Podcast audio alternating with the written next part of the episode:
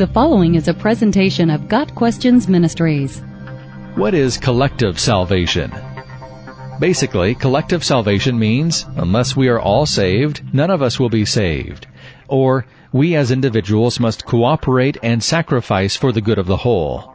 Another way to state what collective salvation means is, I can't be saved on my own. I have to do my part by cooperating with the group, even sacrificing, to ensure everyone else's salvation. It is then that we're all saved together. Scripture, however, is clear that salvation is a process by which God saves individuals through the sacrifice of Christ on the cross. Each person must come to Christ individually, not collectively. Collective salvation is also analogous to the ecumenical movement in that many mainline Protestant churches are willing to embrace Catholicism, Islam, Buddhism, Eastern mysticism religions, and the cults in order to achieve social and moral goals. Their thinking is that if enough godly people band together, they can win the war against godless paganism and evil in societies that have abandoned all sense of morality. The belief is that with all individuals cooperating and sacrificing for the common good, all societal ills will be eradicated. Adherents of ecumenism claim that the church is in a holy war to preserve Christian values that are intimately woven into the fabric of biblical teaching, and that we must desist in our disagreements over doctrine and join together to wage this war against a decaying world. Advocates for ecumenism or collective salvation often use John 17 as their proof text. Their contention is that Jesus was praying for everyone to get along, not to fight amongst ourselves. But actually his prayer was for his disciples only, all those who would ever follow him to the exclusion of all others, that they would have a common bond, a oneness in God's Spirit, which was ultimately realized on the day of Pentecost, Acts chapter 2. God produced this common bond among Christians when His Spirit came upon them and they were baptized with the Spirit into Christ's body.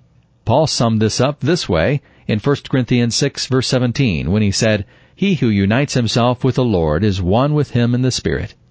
The problem with the concept of collective salvation is that it is nowhere found in Scripture. One of the key components of collective salvation has to do with the deceptive thinking that the church must band together in a concerted effort to rid the world of all the immorality that permeates our society today.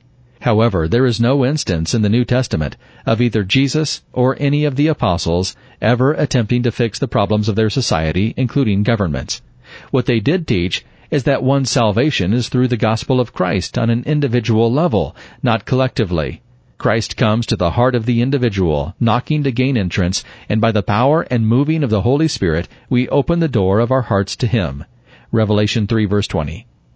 One of the most troubling aspects of this concept of collective salvation, or ecumenism, is its claim that our purpose is to fight a cultural war, that we're some kind of human power base that can influence governments by voting in large blocks, or by lobbying, or by creating institutions that can defend and endorse morality in our society. But Paul makes it clear that this is not the Christian's role.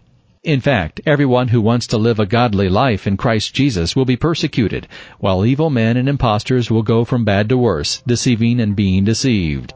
2 Timothy 3 verses 12 and 13. Our Christian biblical mandate has nothing to do with any collective morality politically, organizationally, or religiously. Our mandate has to do with the Great Commission, calling others to individual salvation through Christ.